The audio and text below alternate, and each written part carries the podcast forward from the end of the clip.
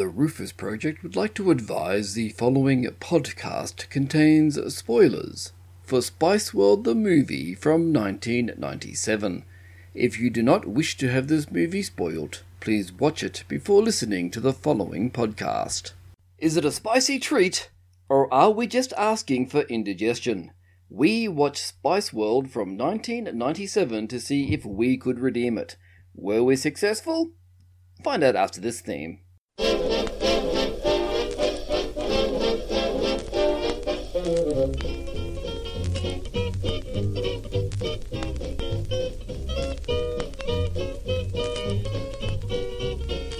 Boy? Oh boy. Is it too good to be bad? So bad it's good. What's this movie do you think we should? Got bad dialogue, dodgy creatures, but we want to know what the redeeming features.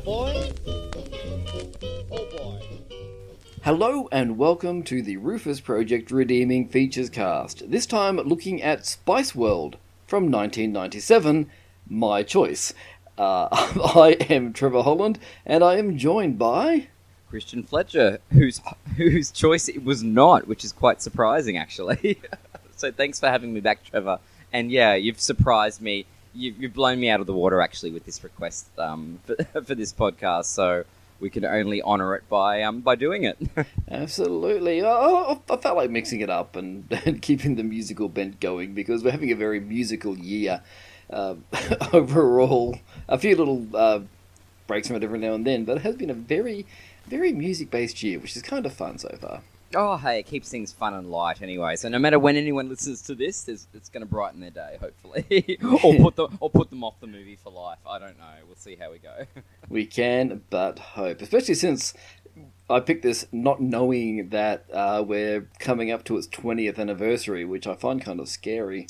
I know. It's like you were really, you know, in sync. Maybe your girl power was. I don't know, but I, I do know the movie did recently do the. I think it did New Farm Cinemas. It's doing event cinemas. I think in a couple of weeks or this week, doing the rounds as a sing along screening. So um, I, I don't know. Maybe we're better off not experiencing this with um, people singing along. So I'm glad we were able to to see it in the comfort of not screaming fans around. I don't know. Might Yeah. have made it made for a better experience. I don't know. Fair enough. Well, it was my first time, so I, I think probably best to watch it, watch it quietly at home, and uh, see what happens from there. So, if anyone hasn't seen Spice World the movie for its full title from 1997, I've got a little synopsis here. World famous pop group the Spice Girls zip around London in their luxurious double decker tour bus, having various adventures and performing for their fans. and if and people could be forgiven for thinking that's very slight, but I- I think Trevor, we've probably looked at a lot of rock films, or I, I know we've seen a lot of uh, you know over the years, and I think it pretty much fits them all quite well with that. pretty much a day in the life of the Spice Girls, which most of these type of movies are pretty much set out to show. Yeah, yeah, but um, I, I actually watched the Lady Gaga documentary on Netflix, and it was like the day in the life of Lady Gaga. Very different uh, style, shall we say, being that it was actually a serious documentary rather rather than something here which I think harkens to the old uh, the old Beatles films where they used to run around the city being chased by people. Oh, definitely. And I, I know I've spoken about um, Hard Day's Night on the Rufus Project in the past, and you know one of my favourite films. You know the Beatles' first film, but I, it, it was hard not to make comparisons. Let's just say. So excuse me if I do make comparisons throughout the um, the course of this chat, but um, yeah, it pretty much created the blueprint, I suppose, for these type of movies. Well, I've, I've- opened the door, Christian. I've already made the comparison, so it's fair game from here. But before we go on too much about uh, chatting about the movie, we just like to cover over a few bits and pieces about it first. First up, all the Spice Girls got nominated for the Favourite Actress category at the Blockbuster Entertainment Award and the Kids' Choice Awards uh, back in 1997. Oh, interesting. Well, I suppose the kids would have had a big say in it. I think, being very much that it was a a teen kid market, they were very much appealing to. I think so.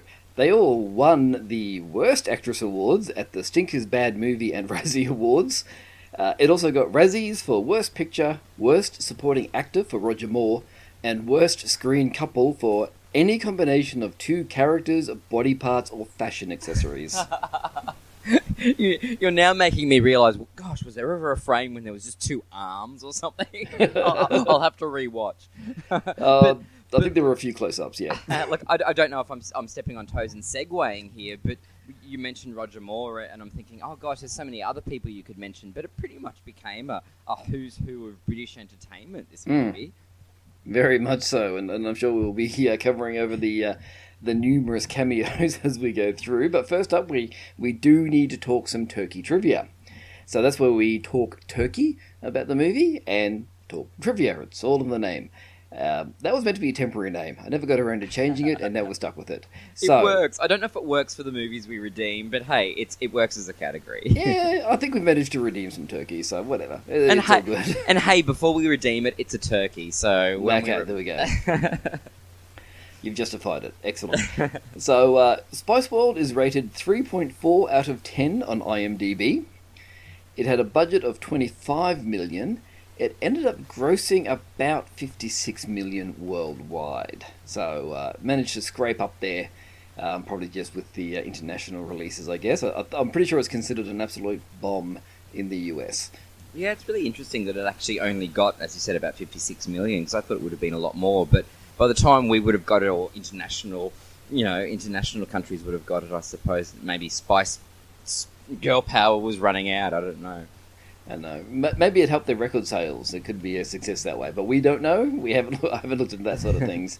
Uh, but just with a bit of trivia, uh, this film is listed among the 100 most enjoyably bad movies ever made in the uh, founder of the Golden Raspberry Award, John Wilson's book, The Official Razzie Movie Guide.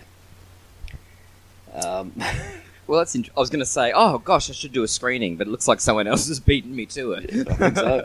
Um, and uh, if, if you want to see it, on July 14th in 2014, 2014, I'll say that again, the original bus used in this movie was placed on permanent display at Island Harbour Marin- Marina on the Isle of Wight in England. I'll say some kind of homage, homage to the film, anyway. But yeah, they're from like Leeds and London, so I'm not too sure why it's on the Isle of Wight. maybe it was the only place it would take. Um, now, we, we mentioned it before, Sir Roger Moore. Uh, we miss you, Roger. Uh, he filmed his long cameo in one single day. Well, I can understand because he really isn't in it much. He kind of, you know, sort of wanted him to come back a little bit more. But yeah, I can uh, a little bit more. Didn't excuse the pun, but um, yeah, I, yeah, I can see that would have been filmed in one, one day. But I do like the flip on the, the, the traditional sort of Bond style that he had by being the, Mhm. the evil character. But we'll get we'll get to that. We certainly will get there. And interesting, his cameo was actually done on Richard E. Grant's day off, and Richard E. Grant came in to feed him the lines so that his cameo would go easier. From what I've read about Richard E. Grant, he, he, he'd do a lot for a lot of people, I think. Probably his reason for signing up to this movie as well. And, and, and then um, Trevor, us being big Rocky Horror fans, it was great to see Richard O'Brien in the cast list as well.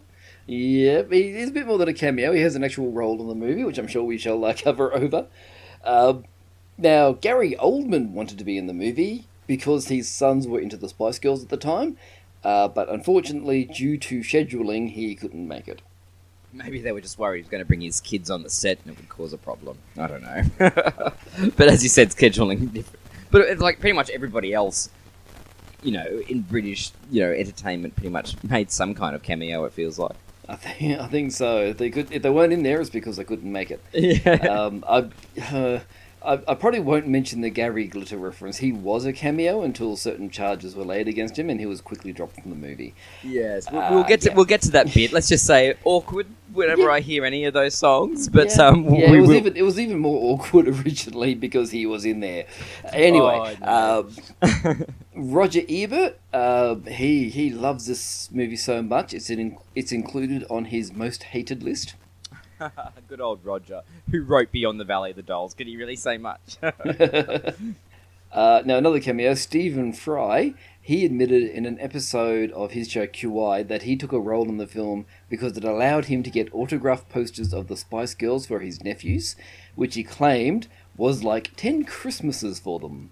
And one thing that disappointed me, which I'll wrap things up with, is that uh, when Bob Hoskins appears, they use his real voice in the trailer uh, as opposed to being dubbed over by Geri in the film. Oh, I see, I'll have to watch the trailer now for the comparison. But oh, yeah, that's a shame. Yeah, I, I like the bit in the trailer. I just went, oh, I'll have to watch it.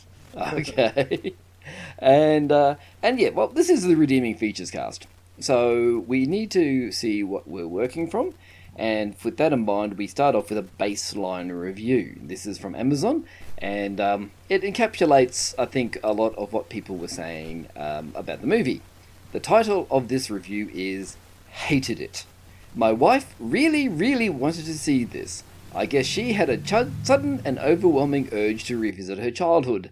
Anyway, as a grown man who was never into this type of music, I couldn't even make it past the first 15 minutes, and it felt like an epic struggle to last that long. One star. a disgruntled partner having to be taken to a screening by the sounds of it or made to watch it. So, oh god, Trevor, it, it can really go anyway from here. Yeah, a lot of reviews basically saying that they turned it off very quickly.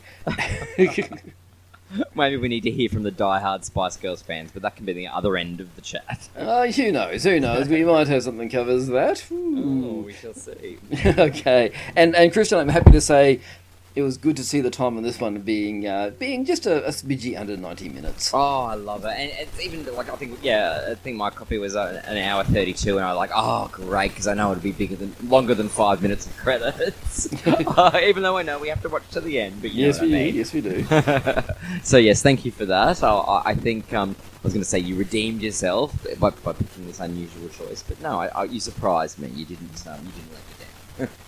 Uh, what, what what surprised me straight up was like the first thing you see across the tech across the, the screen is presented by the Spice Girls, followed by a, a very 70s style opening. I, just I went, know, That's, that's actually kind of. Uh, I was not expecting that at all. I'm I'm impressed. Well, it pretty much. Uh, look, before we, I, I know I, I want to talk about the credits too, but I, I must admit, Trevor, I'm so let down now whenever the Columbia Pictures logo doesn't dance.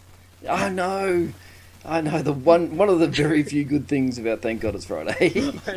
Gosh, you would remember the name of the movie. Uh, I, had, I had to reach back. I had to had to uh, had to scratch off a few mental scabs. I'm, uh, thank to God, I'm, I'm thinking God it's over. But anyway, well, that's, that's for another podcast. Listen back, listeners. Yeah, Um, yeah. But yeah, the, I, I loved straight away because as soon as you see, you know how you see a lot of movies that do the whole Bond homage, you know, credit wise. You know, as Mm. soon as I saw that kind of style coming through, I thought, you know, this movie's going to be a tongue-in-cheek homage in a, in a way. So Yeah. this is probably one of the first references that come through. Yeah, absolutely. Uh, before it transforms into basically a, a Spice Girls music video. I know. It But was what- kind of it was did- weird. Sorry. Yeah, yeah. Oh no, it was weird. What was really weird? They were all dressed in white, just pure white, except for Geri, who had her name on her dress. uh, that that that was just like, why? Why does she have her name on her dress? Why does she have her name on her dress? I don't understand. But maybe it's. I'm trying to think of my, my timeline, but I have a feeling it might have been ra- maybe around the time when she was leaving. Maybe maybe she's worried fans had forgotten who she was by the time it was released. But but one thing annoyed me the most was the fact that uh, it, I don't know. It took ages for the song to get in. It was playing the it was playing the music over and over, and I'm like, oh, and the girls are just standing there. It's close ups of all their faces and their names, and I'm like, should I be hearing singing? Ah, and then it came in, but it might. That's probably not really a gripe. But, Yeah, um, and, yeah. but that's one thing that I did notice actually. And a lot of the movies we've done in the past, they always getting quite quick. But this one, you know, using a slow sort of song, and uh, yeah, it was very subdued way to start the movie. I thought, rather than just bam.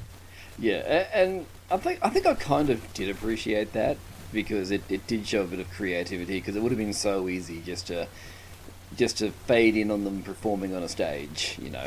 So so by mixing it up a bit, I, I think it uh, kind of gives you a little bit of an idea that this yeah this movie doesn't take itself too seriously and uh, isn't isn't afraid to have a bit of fun with uh, with the tropes. Yeah, and I, I, hey, I'm a bit of a bit of a fan of a segue from credits to concert. I thought that worked quite well. So, and of course they've got a. The, I think too much. The, the song that they were singing was probably their newest single at the time. So hey, they got to promote that. Oh, they do. They do indeed.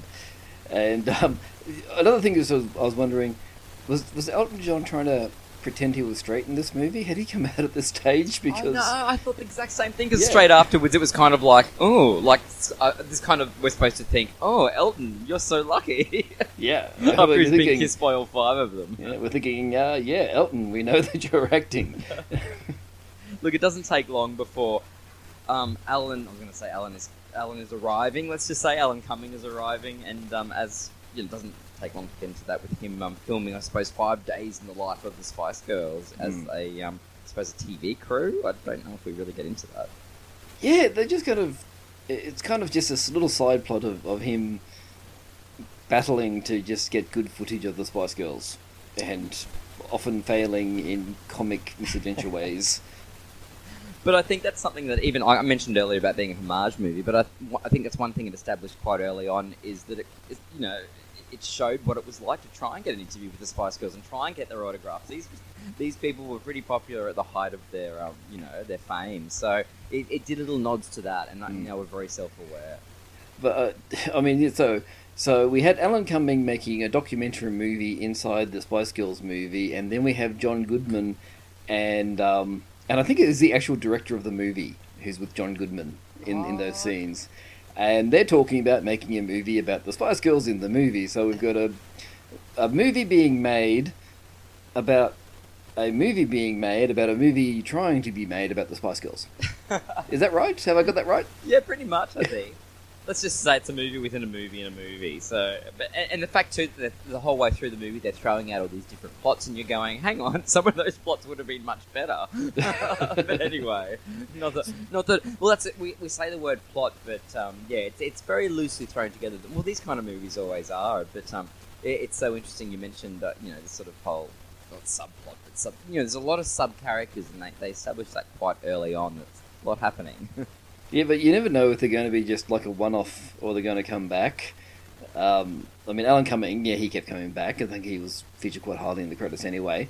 But uh, you know, I thought John Goodman wouldn't have been in there all that much anymore. It's just a couple of people going, you know, barmy over the Spice Girls, um, and then um, who else? Barry Humphries. I thought he was going to be a one-note joke, but we kept coming back to him. That was a mixed blessing. Uh, Maybe it was to do with how many days they were available to film. it was the amount of scenes they were in. Very, very true. But it, it didn't waste time for uh, for people to drop uh, to drop in jokes in their cameos. I mean, it, the first Roger Moore scene, he he drops the shaken not stirred, in, in amongst his rather uh, interesting interesting dialogue that he has, making all the uh, all the comparisons. And what do you say? I have no idea.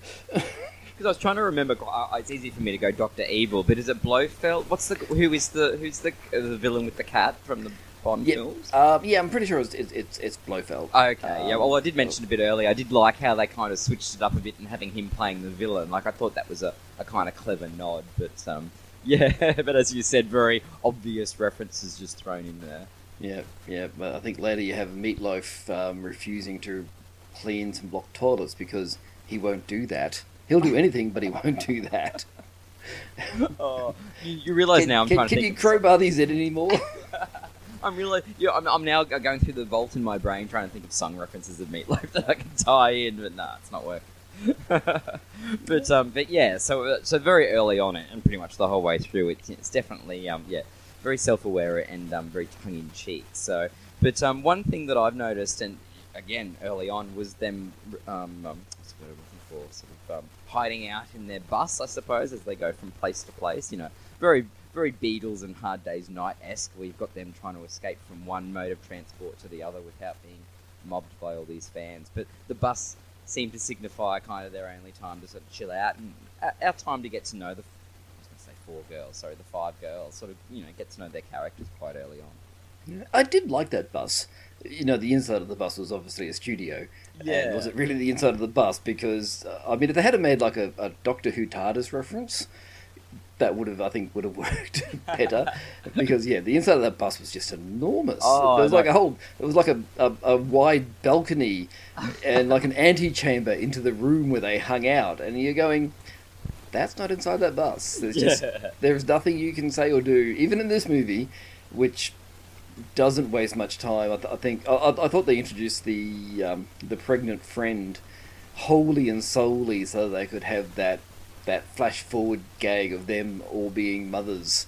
Oh, Um, you know, but then she turned out to be part of the actual real plot, if you want to call if it you can that. really call it that, or a bit of a bit of plot shoved on at the end just to round things up. But yeah, I always like I have seen this movie a couple of times in the past, but I always felt the pregnant friend just stuck. I was going to say stuck out. Excuse the pun again. but um, I, I don't know. It just felt like yeah, it was a real sort of thrown in there, and it's sort of not really ne- necessary. But you know, we, we will get to that. But um, Mm. one one note I did make is I, I, I had images of all of them, say the Spice Girls and, and um, the, the managers and all sitting around and brainstorming every possible cliche they could think of to include in this movie, and most of them sound seemed like they made the cut.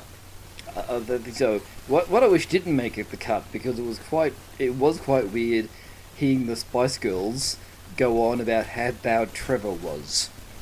I can't. Re- Who is Trevor again? Trevor was the ex-boyfriend of the Oh. pregnant girl. Oh, I thought he. Oh, sorry, I didn't know that was his name. Oh, sorry, I did. I can understand how it would have would have hit, a bad note for you, Trevor. I'm sorry. I mean, sorry. Oh, now I don't want to say your name.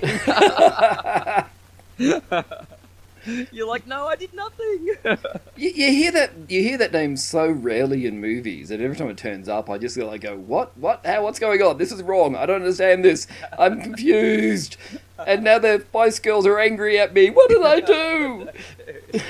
Oh no. So yeah, so we've got the pregnant girl who's been knocked up by another Trevor. Yes, yes, yes, and, and run out. But that's the thing. uh, And actually, just sort of the penny just dropped. This movie being, you know, very much you know, Spice Girls and girl power. You know, it's also very much, you know, how the girls are like, we, you don't need him, all that sort of stuff. I, I just realised it's very. It, I suppose this was seen as also very empowering as well. So I'm wondering if that was a reason why they had the.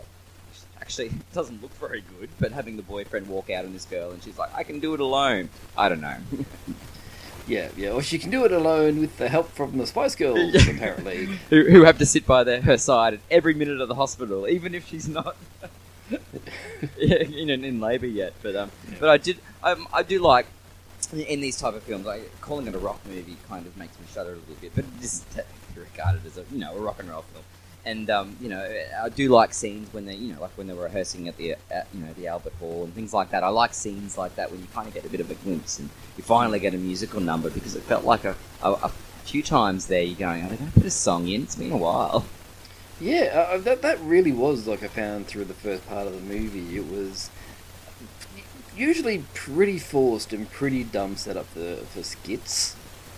Um, and they're, they're doing skits based on their, their characters. Uh, I think there's a one where where they say that Baby Spice can get away with anything, and they cut to like an Agatha Christie style reveal about about announcing who the who the uh, murderer was, who had shot and stabbed this person, and it finally cuts down to to Baby Spice, and she's got like a machine gun over her shoulder, an ammo belt, and a, uh, a, a knife at her hip, and she just gives like this little smile.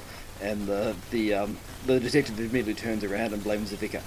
So you're just going, okay, yeah, yeah, that was that was pretty funny. The setup was, yeah, but okay, I can I can handle that. See, I appreciate these little. Uh, um, you mentioned the word flashbacks before, but it's got yeah, flash forwards, and it's got pretty much that you know going through the whole way. But yeah, I don't like a long setup when you kind of know where the gag's going. Like I felt that one in particular, like, uh, but it might have been because I've seen it before and knew what was going to happen. But um, you know, but as you said, like you mentioned before, the one where they flash forward to um, them having kids and being sort of over it. But I, you know, I, appreciate little j- little jabs at like the people, the kids upstairs are being really rackety, playing one of their latest songs.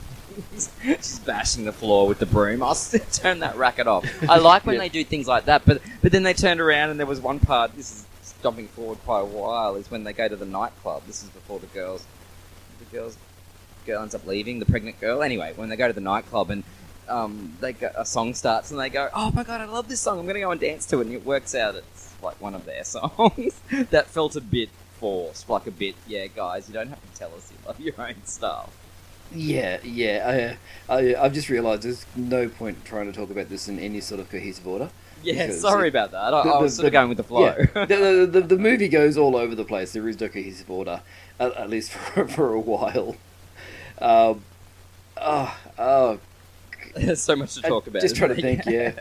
I mean, I'm, I'm trying to think if I do want to talk about Barry Humphries and his role as Australian media baron who wants to get uh, get. Well, we, we really do have to talk about Barry Humphries about uh, being Australian media baron who wants to get dirt on the Spice Girls and wants to get some juicy stories.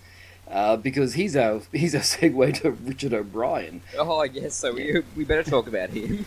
Again, like, like I said, I, at first I thought he was just going to be a one-off because I had that bizarre scene where he's just getting more and more gross and disgusting as he gets more and more angry, and then he gets so angry it starts raining in his office, and the guy's just the other guy he's, he's shouting at is just sitting there saying, "I wish you wouldn't get so upset, sir," and he, I, that was just like, okay, well, I don't.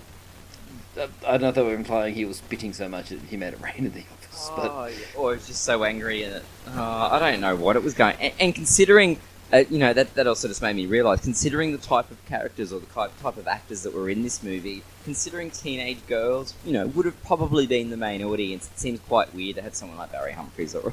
Or a, you know, it's not necessarily a who's who for that sort of age group, but I don't know. I, you know, I, I respect Barry Humphries as you know as an actor, but you know there are you know there are a lot of characters that I find very dislikable about him, and, Mm. and as you said, I think you know, as you said, you thought he was going to be this character for one scene, but I must admit, I kind of hoped he was going to be in it just for one scene. really? Yeah, yeah. I, I, I could have done without going back to him, and, and, and when when he finally uh, employs Richard O'Brien and starts getting dirt, and there's this very very long drawn out scene of of him working his mouth into something that vaguely remember, resembles a smile, and just going, just get on with it. The joke you've made. You're making the joke. Just finish. Oh, it's still going. Why is that joke still going? They're like, we've got we've got an hour twenty six of movie. We've got to make it longer. well, actually, no, it would have been shorter at the time, probably. If it took out, you have to do the Barry Humphries edit. It'd be fifty minutes. I, I don't want to think about that. but um, was to say like, but oh, you know, another little. Com- I think it was when um, oh yeah, Alan Cummings up there with his you know trusty photographer again. All these cliches that have been done to death, but you know they're you know they know about that. Um, yeah, but it's like it's like oh, which one's which one's um whatever. Oh, the one that looks posh. You know, just so they're always saying little you know things like that. But the the um, script is very much held together by one liners, really. Yeah, it's very. Actually, I did. I did quite like the bit where um, where they're going. They're they're making fun of the of the photo shoot they're at, and they're just basically saying what they have to go through and how dull it is. And then they go, "It's our fun time," and then we get the whole fashion shoot montage where they dress up as other celebrities, and oh look, there's a reference to Grease, and there's an Audrey Hepburn, and there's there's What this and was that. oh, the, probably the, there was probably the pretty woman s- snapping of the ring box. I wouldn't be surprised. Actually, I, so I, I think that one. I think they missed out on that one. Probably the only one they did miss. Uh, there was definitely a Marilyn, Marilyn Monroe in there. Because I, I think because I think a few podcasts ago we watched the or probably earlier in the year, but uh, the sweetest thing, and they did exactly the same thing. It just seems to be the go-to thing for a lot of movies. yeah, I did kind of enjoy towards the end though when they dressed up as each other and started acting like each other. I thought that was like a, a really good sign of the fact that they were they were happy to make fun of themselves. Yeah, and I, I really appreciate it. And, it- and it was funny too because it made you actually realise, gosh, I couldn't see that. Oh god, you don't want to her to play that. Like I think it was one of them. I think it might have been Posh, the, you know, the, the tallest of the group, dressed as Baby Spice. That was just weird.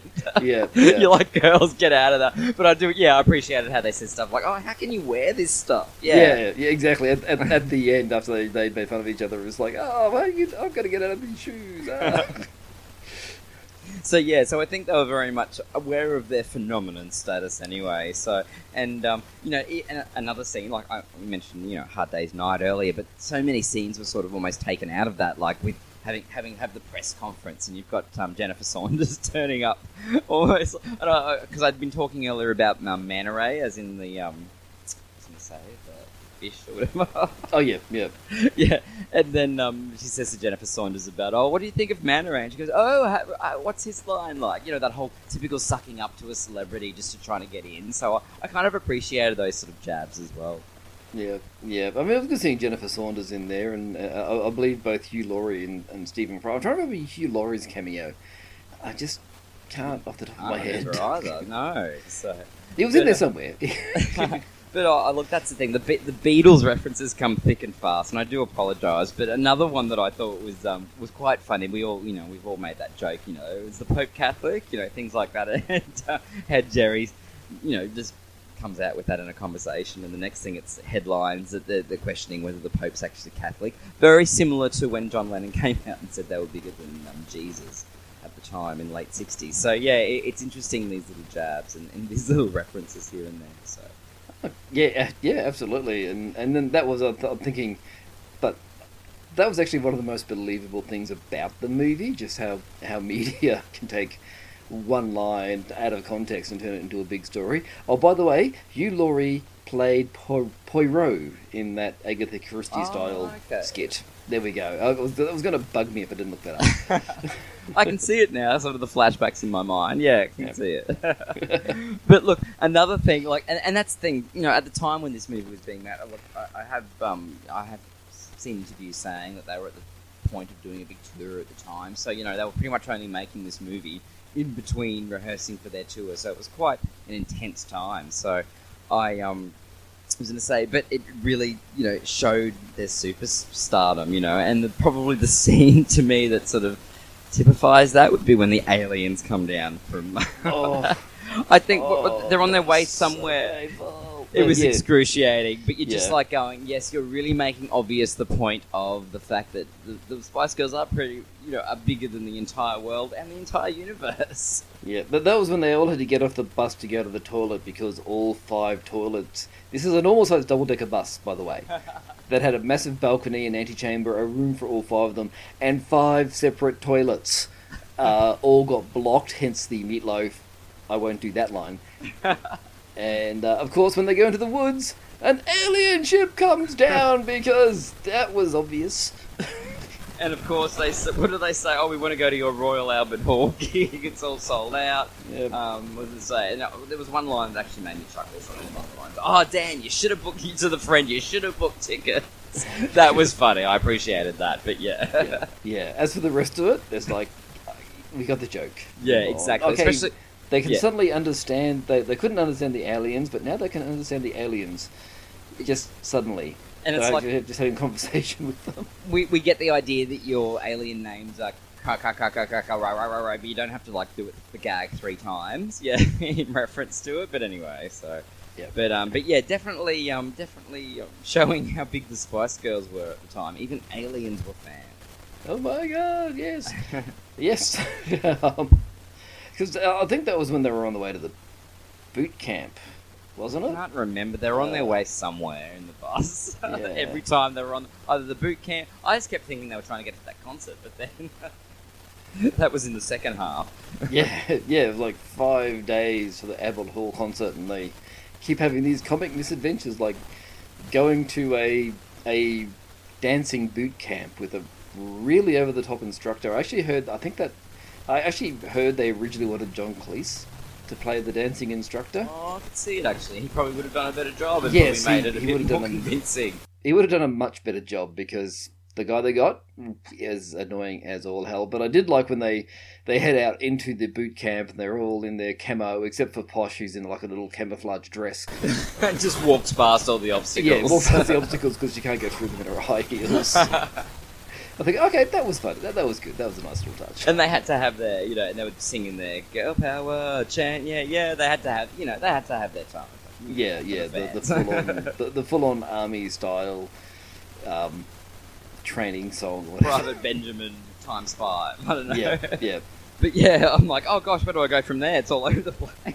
I I don't know if this is before or after, but um, we, oh, we were going to mention it. We won't mention the song at the moment, but I was going to say when they were going to do that routine and they bring in, bring in the shirtless sailor dancers, and they're like, oh, let's compromise. And next thing they're in arse, arseless chaps, and I'm like, I'm sure the teenage girls would have got a few people out of that in the audience. Yes, yes. That that where they were singing uh, "I'm the leader of the gang," um, without the Gary Glitter cameo that was cut rather suddenly when that happened, and that's enough of that. Yes. Um, but I, I did like after the um, after the training montage when they're all asleep in the manor house, and, and we get to see Richard O'Brien in full action as he crawls out of a toilet. I wonder if he. I'm, I'm sure before or after. He, this never happened in his career. Well, I was thinking to myself. You mentioned the Razzies earlier, and I'm like, you know, the worst actor to ever emerge from a bowl of fruit or a, or a fruit platter or something like that. Because yeah, he'd turn up some some very odd spots.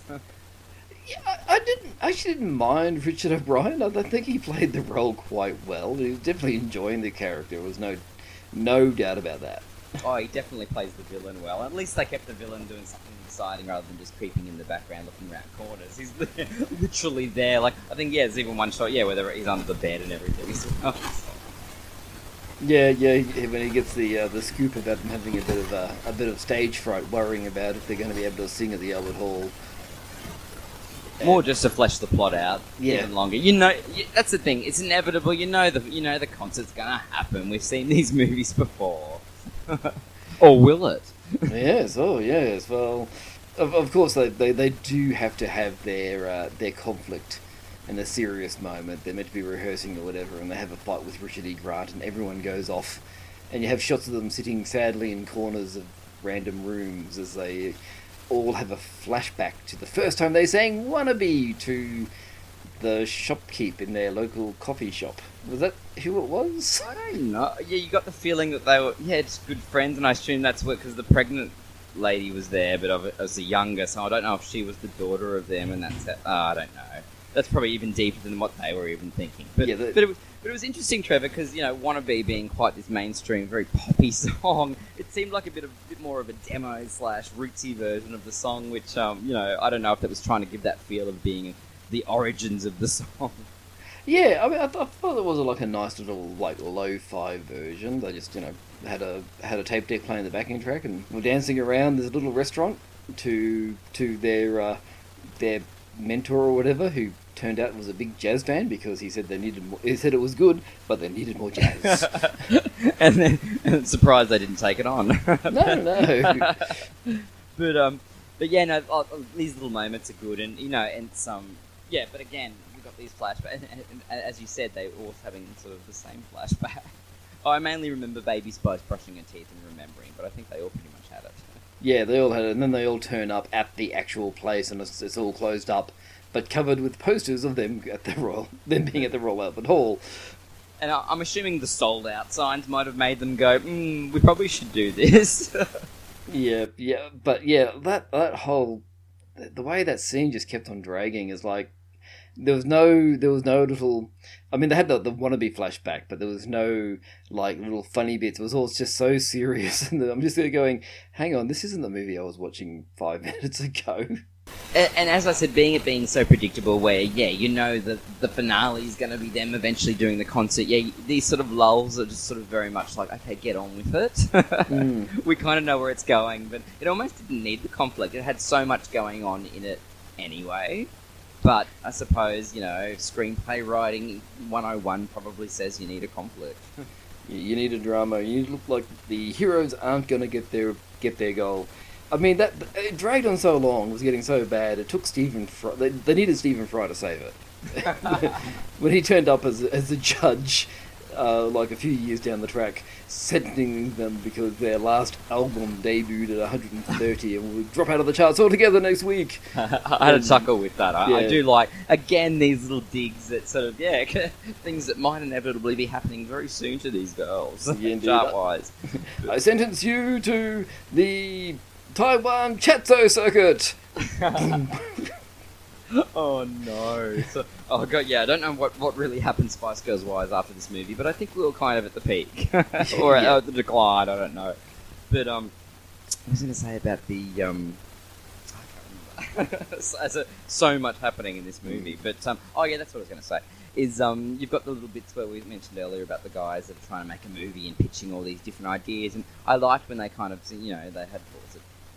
Um, you talk about the, the Bob Hoskins cameo, but um, you know, the bits where they're kind of like super spies and very much a Mission Impossible kind of. Oh, Spice Um, Force Five. Yeah, that was it, you know, and like those little things. But I'm just glad because we see that in the second half of the movie when they're trying to flesh it out and they're trying to pretty much get to the concert. that They start to then throw all these different plots out about what could possibly happen, and we see it acted out on screen. I'm just, I'm just glad the whole movie didn't have that feel. I was really actually happy with that.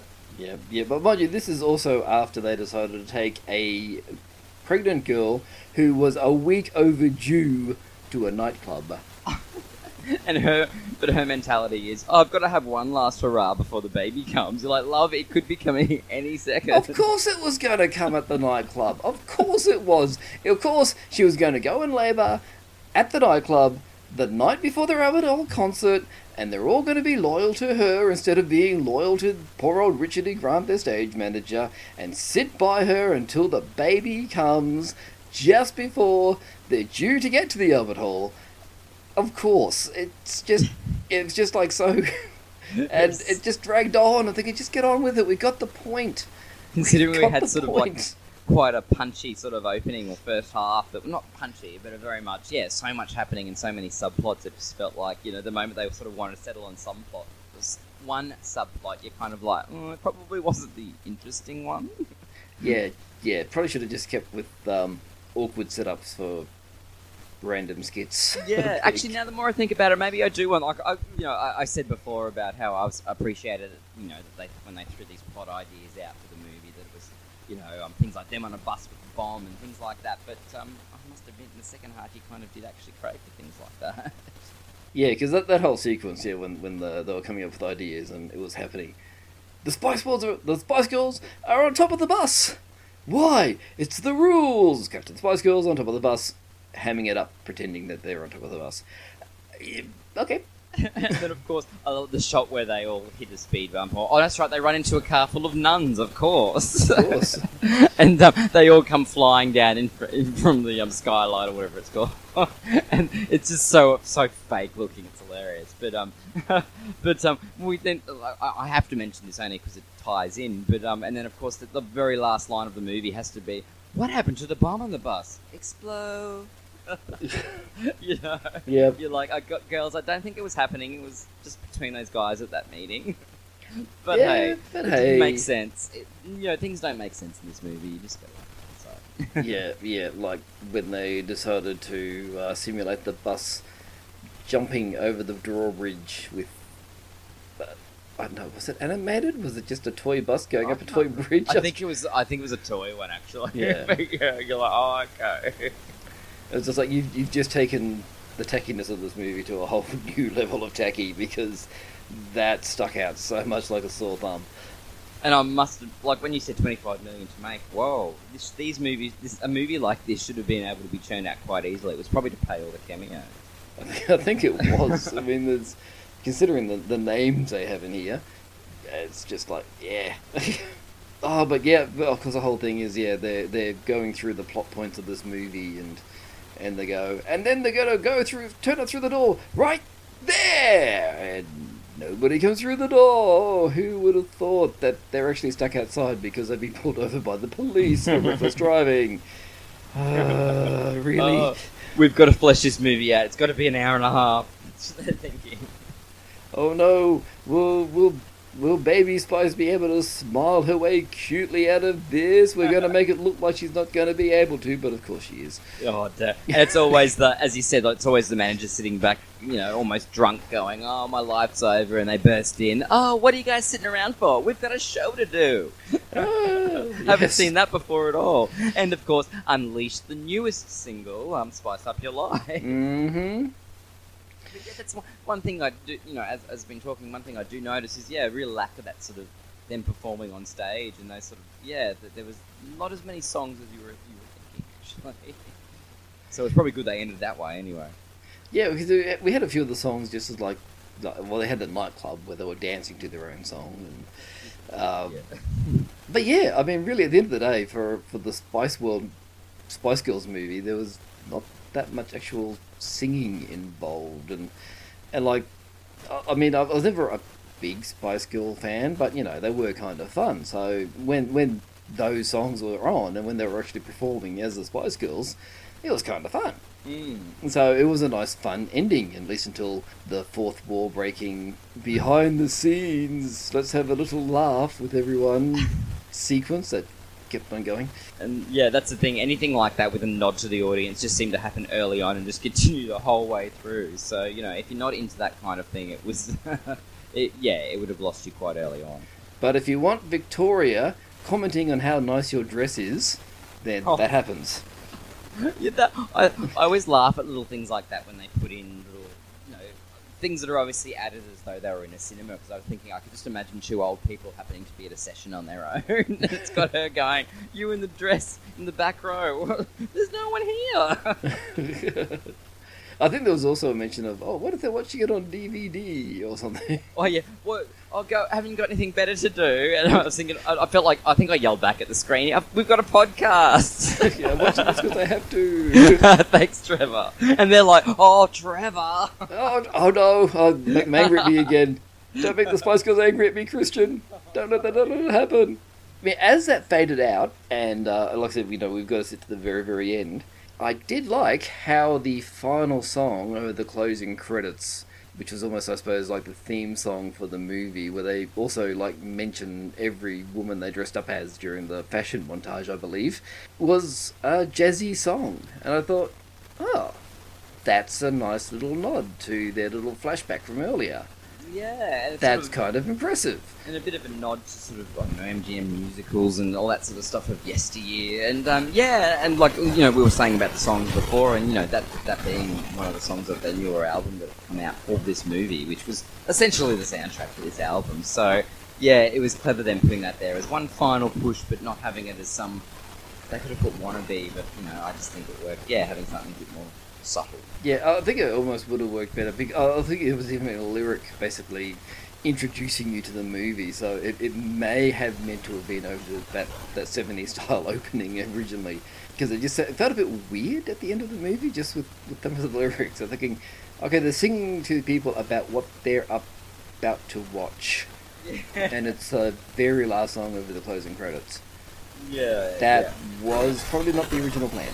I know. Yeah, I got that vibe too. So, but hey, things happen in editing. So hmm Wow, I think that's got us to the end of the movie, Christian. that w- that felt like a whirl. I, I felt like we were doing that on a, bub- a double decker bus. So That double-decker bus on, on top of the double decker bus, screaming down on a car full of nuns. That's that's what it felt like.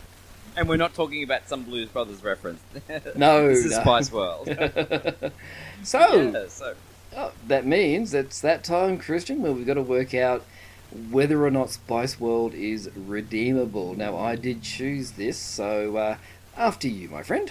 Oh gosh, and this is one of those ones where it's so up in the air, and, I, must admit, I do. Once we chat, I kind of get a bit of an idea of things, and, I shouldn't let anything sway me too much. Like this is, as I said, a who's who of British entertainment, and it's it's so hard to probably diss it 20 years later. But um, for 1997, at the height of um, Spice Girls girl power, I think this would have been you know quite a quite a big deal. I do remember it coming out. I saw it at the time, but um, big question is whether I find it redeemable or not. Look, I think it works for what it is, definitely, and um, and I think the core audience going to this, it's not going to be a a, a, a, girl, a husband and wife going uh, for a date night. It's going to be teenage girls or a younger audience, or or, the or a girls' night out. So if it's going to go for that sort of um, audience, I definitely think it works in that respect. Unfortunately, a lot of the references to older actors and, and older references probably would have been lost on a lot of people, but that was probably their way of trying to include the mums and dads as well. So it's a tricky one. Uh, I don't really know what to do. It's so thrown together, but actually, yeah, the more I talk about it, I'm going to say it's not redeemable. Oh dear, you're going to make the Yeah. Spice Girls angry you, Christian. I know. My name's not Trevor, but I, yeah, I know. I'm going to have to say it's not redeemable. It's too thrown together. Alrighty-o. Uh, Yeah. Yeah, I remember getting to the end of this movie and just sitting there skimming through my notes, thinking about what I just watched, and it's like, do I really have that many thoughts on this movie? I don't know, and and I mean, just just sort of working through my thought process. You know, it started out as a slightly forced setup of dumb, but mostly fun scenes. There were there were cameos galore. Some were great, while others were so forced in there, it was awkward. But then when, when things suddenly got serious, the movie just ground to a halt for a while until Stephen Fry came along to save it as the stern judge.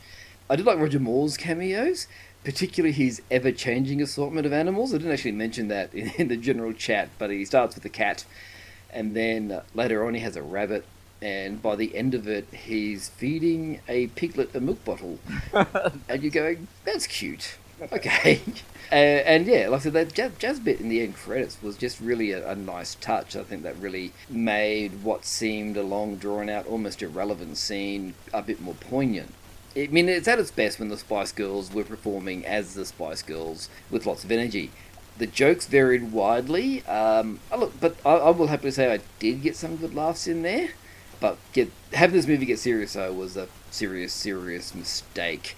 I can say quite quite clearly. Look, I'm not going to rush back to this in, in any circumstances, and I am also very much on that on that edge. It's, it's just one of those movies where you just go, eh, and at, at the end of the day, it it was just fun enough for me. Plus, I don't want the Spice Girls angry at me anymore, so it's redeemable. Well, well, because I was very much on that line, but I chose the other end. Oh so... my goodness! Do you know this means it's a musical movie, Christian, that we're both on the line about that I redeemed and you didn't. Has Yeah, that I ever happened before? I I'm know. scared. I know. I might just have to find a better musical along the line. Oh dear, there we go. A split decision on Spice World, which will lead us in nicely to some other opinions we've got from people off Facebook. We did put the call out on our Facebook page for comments about Spice World and uh, and what people thought. Uh, Susie, who likes to have her say, her comment was, and I quote, "Oh dear gods, um." And uh, and Sim let us know that uh, she loves the movie for two reasons. One, the whole thing is the girls taking the piss of themselves, which always makes me appreciate actors, singers, etc. And two, Alan Cumming. Enough said.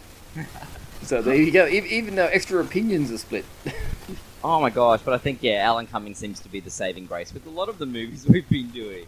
Indeed. Looking at you, Josie. anyway, there we go. So we've got a split decision. Our extra comments have got a split decision. So we need to find out if this movie does have its fans, and of course it does. This is the redeeming features car, so regardless of what we think, we do like to finish on a nice redeeming note. So I went back to Amazon and checked out the other end of the reviews. The name of this one is If You Have Some Time, Spice Up Your Life with This One. It's a great way to spice up your day. The gals are adorable. The movie has no real plot, it's more like a series of fun adventures strung together with music and beautiful girls thrown in the mix. But the results are one heck of an entertaining movie. I love the girl empowerment message and the comedy bits that pepper this movie. You have to listen close sometimes for little inside jokes, and that also makes it fun. All in all, if you have time to kill and want a simple, non absorbing musical, this is your movie. Five stars. Wow, he's definitely a fan. Absolutely. Oh, he, I don't know. I didn't copy the name. So there you Sorry, go. yeah, he or she is a fan. Yes, yes, indeed. I think when I said, "Oh, the girls are just so cute," but hey, it could be anyone. indeed, it could be. Okay, so that Christian, we we we have a split decision. We haven't had one of those for a while. I know, and I almost, interesting, yeah. I almost feel kind of bad, but as we said, I'd feel worse if my name was Trevor. So I think he went the right the right way, keeping Yeah. the um, keeping the girls on side. Yeah, I, I'm not. I'm not going to risk it. I can't risk it, Christian. so uh, we, I guess, we need to find out a very important thing, Christian. What are we looking at next time? Well, well, well, God, I, you know, the whole time we've been chatting, I've, I've been changing my answers and scribbling out other things. This is ideas for the next movie because um, we'd, I'd actually come up with a couple of musicals inadvertently, and I'm like, no, you know, don't worry, I'm not going to do them. We're going to break it up. so um, I thought I'd look at a movie um, that um, celebrating its 40th anniversary next year. It's actually quite a rare movie, and um, I've screened it a couple of times before. And um, it's probably in a genre of movies that we probably really haven't touched on very much. It's the the rip-off movie, let's just say. You know, in the wake of everything big, you know, Jaws had a lot of rip-off movies. Star Wars had a lot. You know, E.T. Well, we've looked at Mac and Me, for example. So um, I've decided we're going to go back and look at a movie that I haven't seen much or haven't seen for a while, but pretty much was released only a few months after Star Wars. It stars David Hasselhoff. He is only in it for about half an hour, I think. Um, a Playgirl model, um, Christopher Plummer of Sound of Music fame, and a few other other performers. And it's called Star Crash. It's, the, it's pretty much referred to as the Italian um, Star Wars. And um, yeah, apparently even uses shots from the original movie illegally. So now this movie has been remastered recently, and um, it's a Roger Corman production as well, of course. So um, yeah, I think it's time we look back and see if this is a worthy part of um, sci-fi pop culture. There you go. I have heard of this movie, and I have heard that it is amazing to watch, if uh, not necessarily for the correct reasons. So, sorry, it was Star Crash, was it? It's 1978. So now you, 1978. now you being more of a Star Wars fan than me, i.e., I don't know anything about Star Wars. I, I'm looking forward to hearing your side of the story about this one. Yeah, oh, I mean, I'm certain it's going to have some very interesting trivia, and uh, it's safe to say that if anybody wants to watch this before our next podcast, you're on your own, guys. There is uh, nothing listed on any of the Australian streaming services. Uh, of course, if you're overseas, you may have better luck. Uh, but yeah, I'm going to obviously have fun trying to like get a copy of this. so uh, fingers crossed, and uh, I'm I'm looking forward to it. I have heard about it. I have seen snippets of it, including uh, a number of scenes that were obviously taken straight from Star Wars. so yes, you you've you've piqued my curiosity, and uh, my curiosity was already there with this movie. So next time. Star Crash from 1978. Looking forward to it. Hey, Trevor, I would never have picked you to pick the Spice Girls movie, and I would never have thought I'd pick a sci-fi movie. So there we go. There we And I think amazing. From, and I think from memory, it's just under an hour and a half or just over. So uh, points for me as well. there we go. A nice short movie, which can be a good thing at times. So, and of course, if you have any comments on uh, what we've discussed, do you think we were too harsh on Spice World? Do you think we were too generous? Do you have any comments at all about Star Crash from 1978? Let us know. You can find the Rufus Project very easily on Twitter and Facebook. Uh, you can head to our homepage, rufusproject.com, and leave a comment below this very episode, or you can even send us an email to podcast at rufusproject.com. We would love to hear from you. Definitely. And uh, if you're after more fun things that may or may not be enjoy- more enjoyable than Spice World and Star Crash, Christian, I understand that you may just know about a few things coming up that people might enjoy. Definitely. I've always got lots of cult movie nights and retro parties coming up. We've got a 50s and 60s party, for example, on the 7th of October. Sorry, I'm thinking of this at the top of my head. Um, we've also got a whole collection of 80s movies like Goonies, Beetlejuice, Princess Bride, Dirty Dancing, Withnail and I uh, for the um, 30th anniversary, which will be good to bring back to the big screen again. I will not encourage drinking games for that one, unfortunately.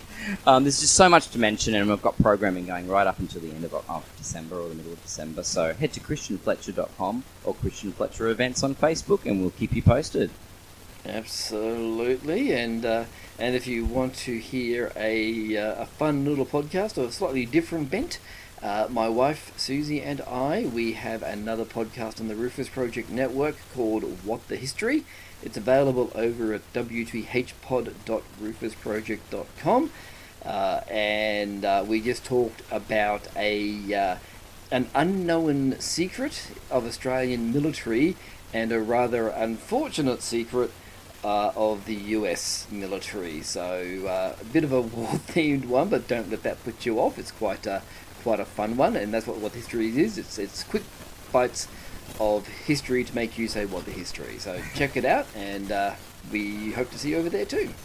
Definitely recommend it. So, well, okay, from Spice Girls to outer space, I'm looking forward to our next chat, Trevor. I'm very surprised the Spice Girls didn't have a Star Wars gag in their movie because they had everything else. oh, we had aliens, but yeah. Oh, that's true. That's true. They did have a, a space one in there. We I won't stand, credit that as a. I- I, I stand corrected because again, I don't want them angry at me, so I'm going to wrap Oh, things up now. now. Until then, Trevor, I look forward to it. Yep. Catch you then. See you later. From a vast and distant galaxy, a space adventure like no other. Star Crash, Okay, get ready. Here they come. an epic struggle between the forces of good and evil. Starring David Hasselhoff, Marjoe Gortner, and Caroline Munro as Stella Star, the most beautiful pilot in the galaxy. Star Crash.